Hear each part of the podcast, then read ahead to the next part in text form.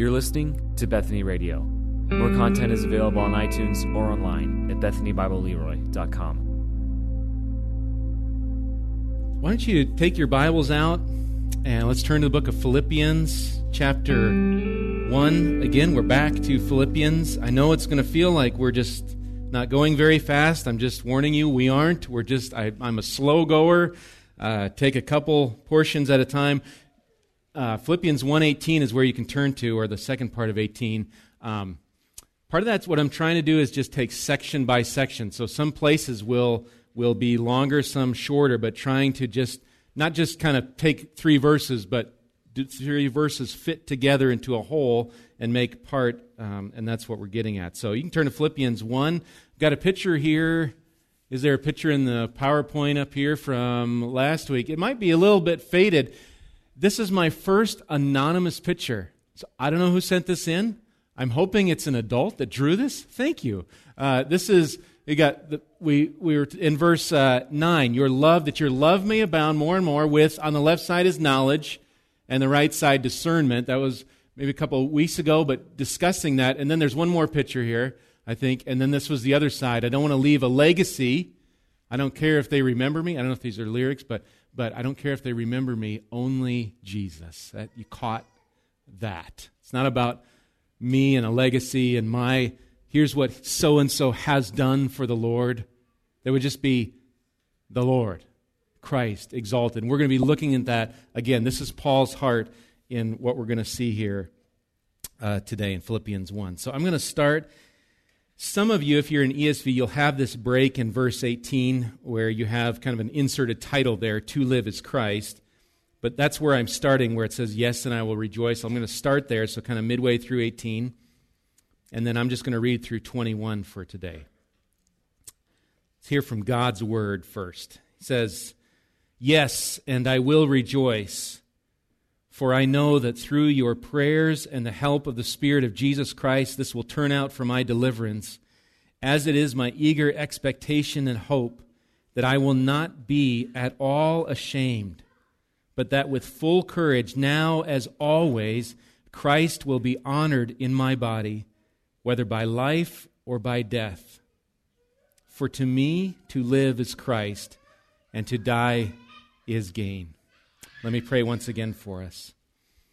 Father, I just ask again for this time that you would bless us by the work of your Spirit today in our hearts as we chew on and think about the words before us in your Holy Scripture. That what we see before us is truth, objective truth that we can look at and learn from and live and base our lives on. And I pray that my mere words helping us understand context and where we're at and words and thoughts, Lord, that it would be, as Mill prayed, an instrument, Lord. I have nothing but, but your word. It's your word. And so please do the work here, we ask.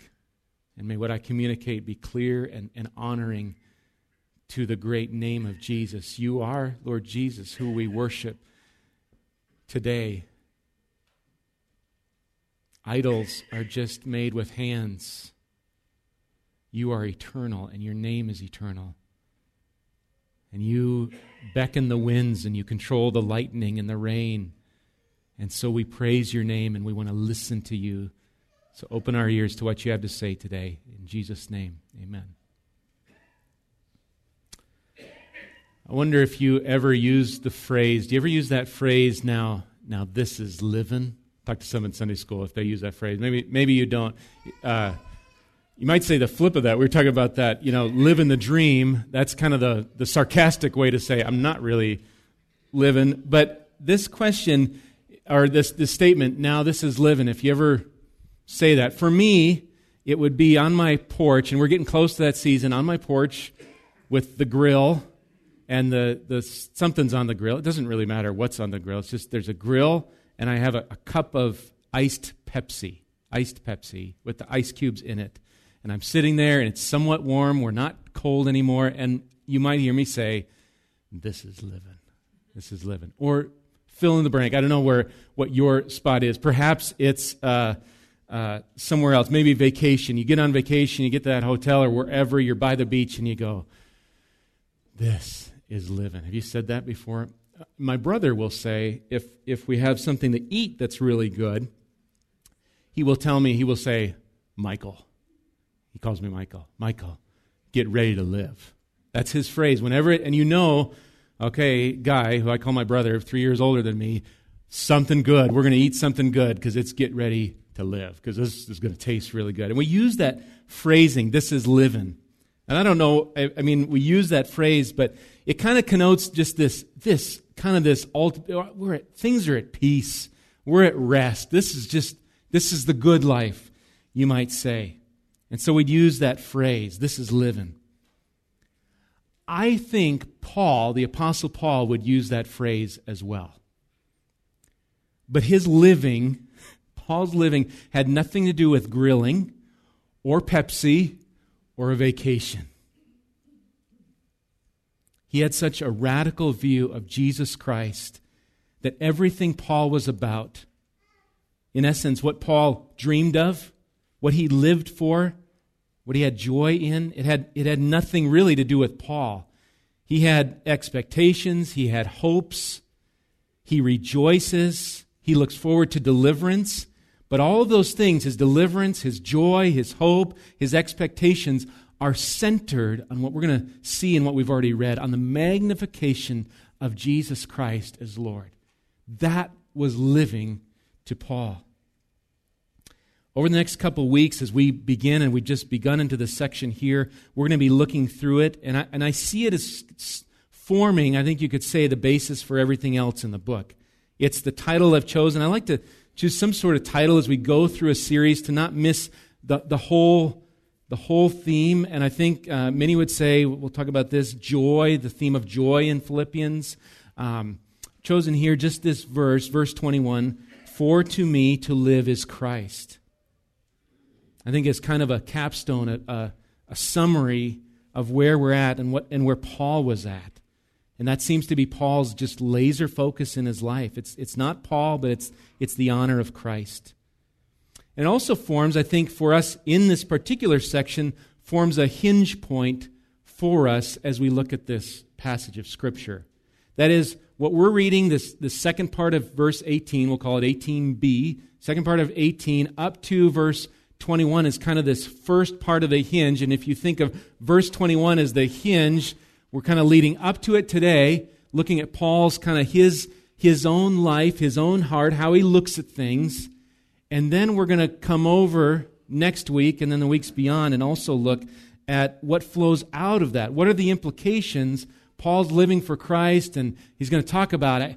If I die, then I'm with Christ, and that's better, but I'll stay. And why is he staying? Kind of this outflow towards others. So Right now, we're in that inflow of looking at Paul's life. What's, what's kind of his heartbeat? And I think we could guess from, from what we've already studied. That's context, but look at it even more deeper today. So let's start. I'm going to start a little bit backwards, hopefully not. I'm going to start at the hinge point, verse 21, and then we're going to just work back uh, towards from where we started back up to it. So, verse 21 to begin with, just these, this short verse For to me to live is Christ, and to die is gain.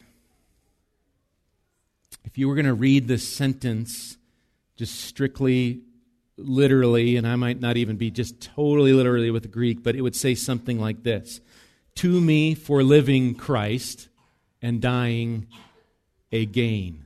Like, to me for living Christ and dying again. Our translations, thankfully, smooth it out for us but I want you to see there's a closeness of connection in verse 21 of Paul of his living, his life, and then Christ. So one commentator, A.T. Robertson, he says this uh, on this verse living here is coextensive with Christ. Coextensive. And I love an iPad. You can press that word and go, okay, define coextensive. What does that mean? It means it's extending over the same space and time. So, living for Paul is coextensive, space and time, same space and time as Christ, with Christ. What's, what's that mean? It means for Paul, you could almost make a math equation. Paul, for, for Paul, living equals Christ. Living equals Christ. That's how he saw living. And of course, he saw dying as even better, as gain. So here, I think this is, this is Paul with his now this is living type phrase. But guess where Paul is when he is saying, For to me to live is Christ? He's saying, Now this is living. You remember where he's at? He's in a prison, he's in chains. I'm living at the grill, he's living in prison. It had nothing to do, again, with food, his vacation, his relaxing, again, squarely centered on Christ. So, life or death, living is Christ. So, that's kind of the hinge. That's the main. And now we're just going to go back. Now, just go backwards, back to 18. We're going to look at what leads up to this statement. Look at just, just a couple of the verses here the latter part of 18 and then into 19. So, let me read that again. He's saying, Yes, and I will rejoice, for I know that through your prayers and the help of the Spirit of Jesus Christ, this will turn out for my deliverance. Like I said, others have referred to this book. You can see in this book these first uh, five words here, or last five words of verse 18 yes, and I will rejoice. This idea of joy that shows up in Philippians. We already saw it in, in the first part of 18 that Paul said the last time we were here, Christ is proclaimed, and in that I rejoice. And then he says again, Yes, and I will rejoice. And what's going on here is he's, he's rejoicing. Seems like he's rejoicing of what's going on in prison. There's an advance of the gospel, 12 through 14. Christ is being proclaimed, 15 through 18. No matter what, poor motives, I'm just glad he's being made known. I'm rejoicing. And then it just kind of heightens, it just kind of grows, kind of this yes and, and I will rejoice. And there's a heightening, a step up, even more. Christ is proclaimed, and then all the more towards Christ and his honor. He's rejoicing. But we kind of got to read it through to go, what's he rejoicing in? I think we could say it's the honor of Christ. But then look into verse 19. And from verse 19, I just want to try to answer two two questions that we could ask here in verse 19. One, Paul says here, he knows that, that through prayers, help of the Spirit, this will turn out for my deliverance. What does Paul mean by this will turn out for my deliverance? What's he saying there? That's one question. And then the other question are, what are the means of Paul's deliverance? The verse answers that, but what are the means? How is Paul delivered? So, first, what kind of deliverance is he talking about? And that's what we understand. If you've got um, ESV, you're going to have the word this in verse 19. Uh, through your prayers and the help of the Spirit of Jesus Christ, this will turn out for my deliverance. What's the this? This what? And I think we can say that the this is what has happened to Paul. It's the same type of word used back in verse 12 where it says I want you where Paul says I want you to know brothers that, that what has happened, that what has happened, same uh, in the Greek, similar place for wording, and it helps us kind of pin it, go, okay, I think this is what Paul's referring to. What's happened? What's happened to Paul? The NIV, in fact, does translate verse 19 if you have that, if you're using that. It does say that what has happened to me will turn out for my deliverance. So I think this encompasses what Paul's what he's saying here encompasses what he's already said up to this point. He sees the imprisonment and the advance of the gospel and the proclaiming of Christ so that this then will turn out for my deliverance. But then we ask, well, what kind of deliverance, Paul? What do you mean? What does it say? And I know we're not we're not given, so we've got to read thoughtfully through here and think, what kind of deliverance does he mean? Is he is he describing his physical deliverance. Like, this is, we're just saying, I'm, I'm going free. This is his get out of physical jail, physical prison. This is going to turn out for my deliverance.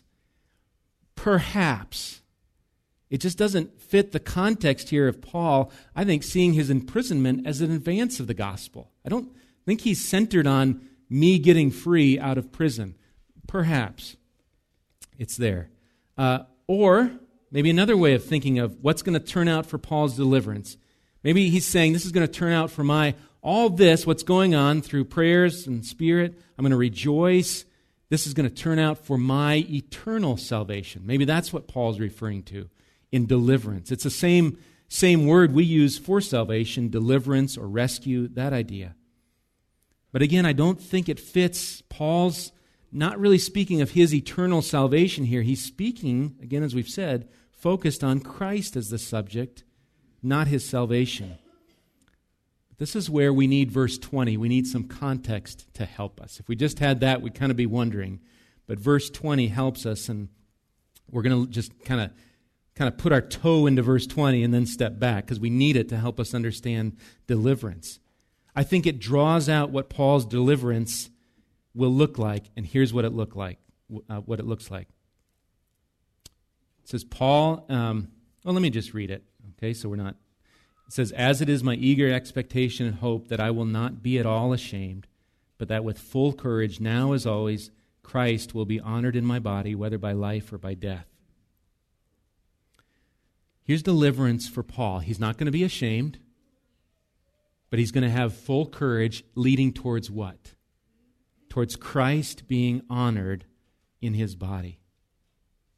So get this. If, if Christ is honored, and I know this is just think about it here. If Christ is honored in Paul's life, then to Paul he concludes he's been delivered. Paul's deliverance equals Christ's honor. It de- Christ's honor defines his deliverance. And I don't think here Paul's uh, deliverance here. I'm, I'm not thinking it's meaning from his chains or even even salvation in the long run, but but that his body is delivered up, life or, life or death with full courage, Christ will be honored in my body. That's my deliverance. Whether I'm ever out of this prison or anything. Again, Christ's exaltation. That's Paul's view. That's not how we often look at deliverance. I think if we filled in the blank, deliver me, we would say, get me out of this situation, this hardship, this grief or pain. Paul here, he's saying, I mean, I, I think in his flesh he would say, yes, I would prefer to not be in the chains, but his deliverance is Christ. Christ honored in his body as his deliverance. So let's again kind of look at that. But back in verse 19, the other question so, what kind of deliverance? I think it's Christ's honor how does it come about then that Paul is going to is going to have this deliverance that Christ will be honored? How is he going to persevere towards Christ being honored in his life and death? And guess what? It's two things here in verse 19. It's through your prayers and the help of the Spirit of Jesus Christ. These form the how Paul is delivered, delivered up that Christ might be honored. So first, prayer. The, these are the means of Paul's deliverance. Prayer. This Philippian church, your prayers or your prayer, they're partners in the gospel. They're praying and praying for Paul. That's going to lead to his deliverance, his honoring Christ in his life. So I think we can conclude, we can say here, Paul's deliverance and his ability to live for Christ and to die for Christ was not a solo operation of Paul. He was not on his own. This is not, I'm going to do this there was some means to his deliverance, and one of them is prayer. He depended on, he needed their praying for him. I think just by way of application, we too in the church, we are no different. We don't go out here and just solo, you know, like, like there's such a thing as luck. Wish me luck. Hope it's a good week. We need to be praying. If I can encourage you, if you don't have a church directory, grab one and pray through the people in the church. And pray too that they will honor Christ in their lives, to pray for one another. Temptations abound. We need the work of the Lord through his saints praying for one another. Well, the other means of Paul, so that's one means of his deliverance, that Christ would be honored, whether it's life or death, the honor of Christ through their prayer. And then the other means is, is the means of the Holy Spirit spoken of here the Spirit of Jesus Christ, the third person of the triune God, a God who is one in essence and eternally existing in three persons. And so here we see the Spirit called the Spirit of Jesus Christ. Why is it the Spirit of Jesus Christ? And perhaps we miss this sometimes when we just say Holy Spirit, but here helps us understand and remember that ministry of the Spirit. It's a ministry, really, of Jesus. Jesus speaks of the Spirit. You can write the references down, but here's a couple things he says from John, the book of John. In John 15, he says, But when the Helper comes, whom I will send to you from the Father, the Spirit of truth, who proceeds from the Father, he will bear witness about me. The Spirit, the Holy Spirit, will bear witness not for just the Spirit's sake, but for the sake about Jesus. Spirit of Jesus Christ. So the Holy Spirit, he points back, he bears witness. And then Jesus in John 16 tells us the Spirit's mission. John 16, what about the Spirit? He will glorify me. He will take what is mine and declare it to you. That's the mission of the Spirit to glorify Jesus. Take what is mine, declare it to you. J.I. Packer says this. He's written a book on the Holy Spirit. He says, says this of the Spirit's distinctive ministry. Says, The truth of the matter is this the distinctive, constant, basic ministry of the Holy Spirit under the new covenant is so to mediate Christ's presence to believers. That is, to give them such knowledge of his presence with them as their Savior, Lord, and God. So the Spirit is at work in Paul's life, therefore directing his steps to glory in and to honor Jesus Christ. These are the means through prayer, through the Spirit. Paul is not on his own. And praise the Lord, if we're thinking through and we're already trying to apply this in our lives and how do I live for Christ? Say, we cannot do this. This is not a self made mission here for, for me to give a, give a pet talk and just go do this. We need God's, we must have God's help, and we must have it. Prayer's spirit towards this. Okay, well, moving on to verse 20 then. Let me just read it one more time. I've already read it. It's okay. Re- repetition is great. Verse 20 again. So he says, This will turn out for my deliverance, as it is my eager expectation and hope that I will not be at all ashamed, but that with full courage, now as always, Christ will be honored in my body, whether by life or by death. Paul's expectation here is that he will not be ashamed. And what is shame? What is it to be ashamed? Webster's dictionary, my favorite from 1828, says shame is says a painful sensation excited by a consciousness of guilt or of having done something which injures reputation. That's shame. Done, you've done something that injures your reputation. Goes on to say, shame is particularly excited by the disclosure of actions which, in the view of men, are mean and degrading.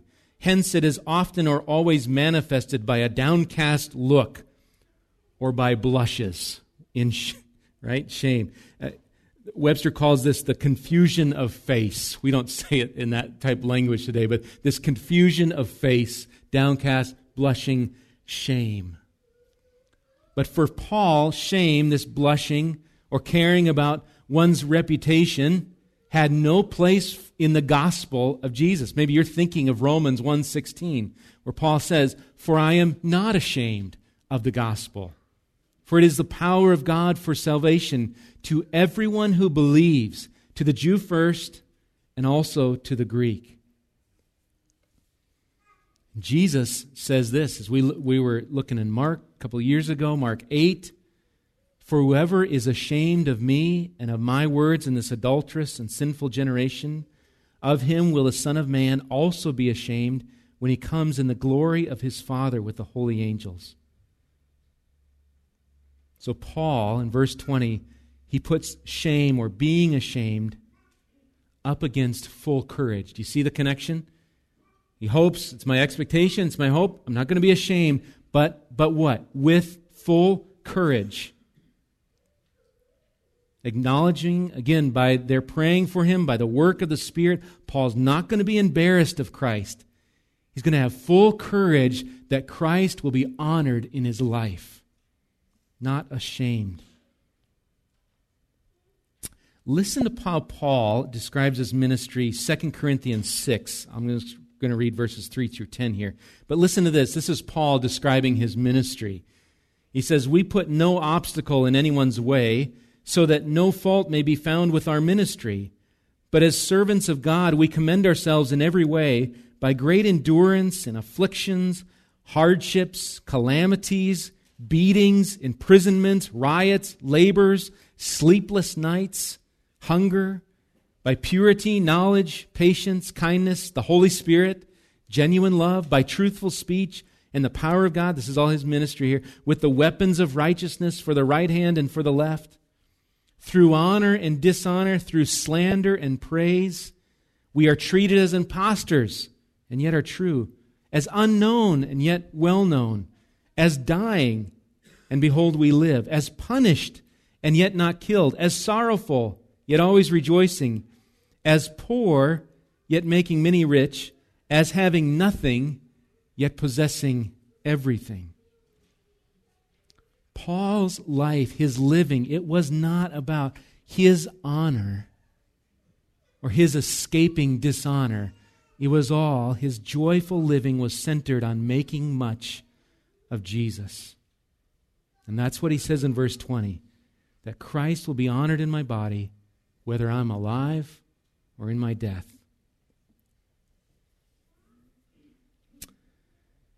Charles Spurgeon comments here on Paul and says it seems to be a matter of no choice with him whether he serves God in life or glorifies him in death. It's not a, it's just God be glorified in my life.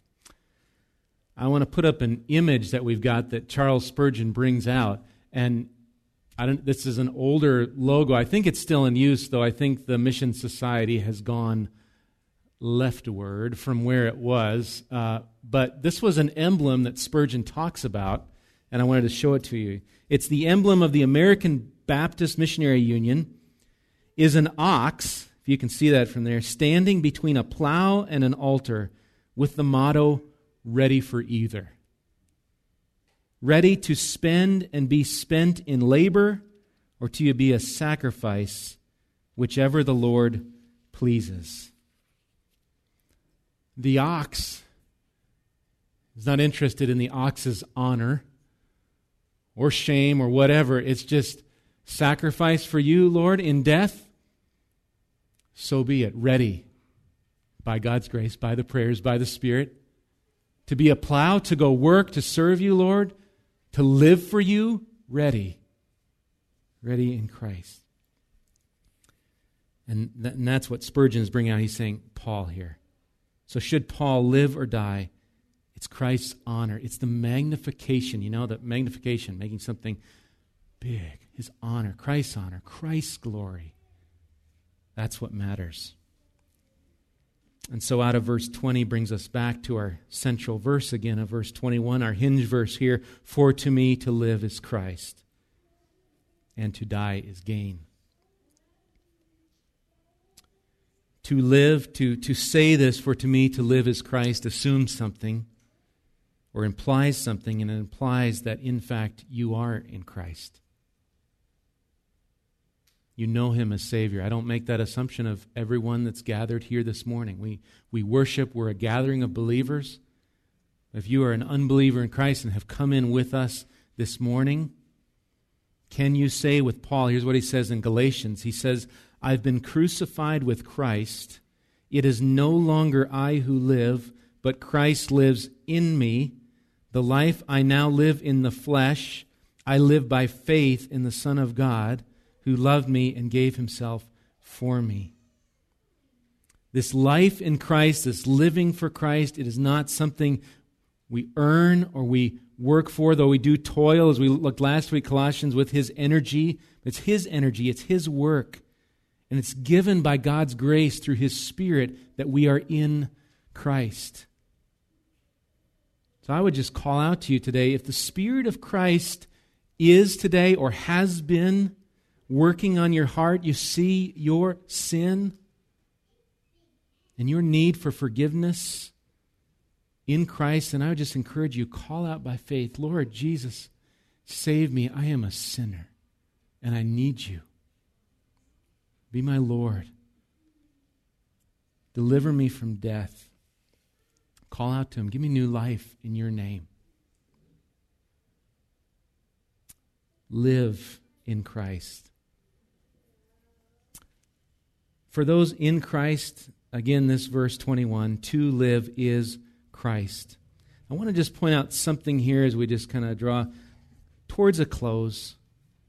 We are saved by God's grace, this is true, from our sins in which we escape the snares of the devil, we escape the fires of hell, the wrath of God. There is, there's a sense of what we are saved from. This phrasing, I think, is not original with me, but we're saved from something, we're also saved to something.